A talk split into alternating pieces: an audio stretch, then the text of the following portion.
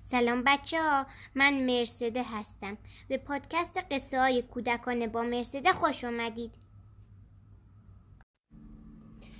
قسمت دهم از فصل دوم. اسم قصه امشب ما هست جایزه برتر و نویسنده این قصه هم خانم هدیه افشاره. نسترن در مدرسه کنار هم کلاسیش که نامش لیلا بود می نشست. خانواده نسترن راحت زندگی می‌کردن چون پدر نسترن پول خوبی در می آورد اما خانواده لیلا پول زیادی نداشتند. تازه او خواهر و یک برادر دیگر هم داشت. آن دو هر روز با هم درس میخواندند و بازی می‌کردند و میخندیدند و با هم از مدرسه به خانه برمیگشتند. فصل پاییز تقریبا به آخرش رسیده بود و هوا کم کم سرد می‌شد. امتحانهای ترم اول هم تمام شده بود.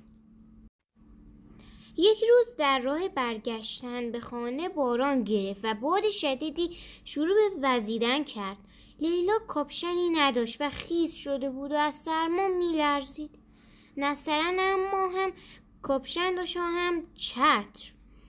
او کلاه و کاپشنش را روی سرش کشید و چترش را به لیلا داد تا دوستش خیس نشود.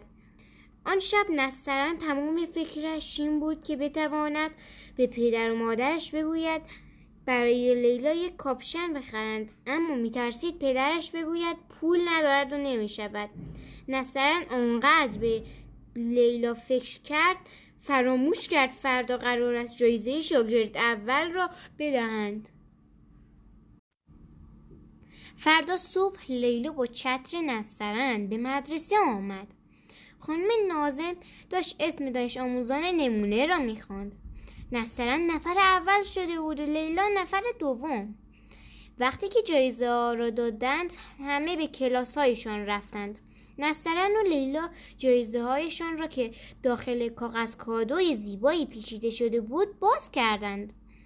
جایزه نسترن یک کاپشن زیبا و گرم بود و جایزه لیلا هم یک چتر سبز با گلهای صورتی. نسترن تا هدیهاش رو دید لبخند زد و به لیلا گفت جانمی خیالم راحت شد.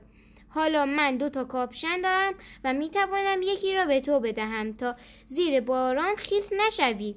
آن وقت دوتایی می توانیم زیر باران خوشحال به خانه برویم. ظهر لیلا و نسترن با کاپشن ها و چترهایشان به سمت خانه می رفتند و شاد بودند. پایان.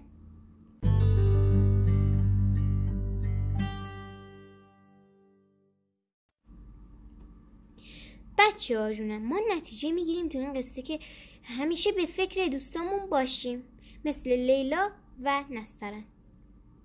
بچه ها اگر این قصه رو دوست داشتید پادکست من رو دنبال کنید و به دوستاتون هم معرفی کنید. آرزو می‌کنم خوابهای قشنگ ببینید. شب بخیر.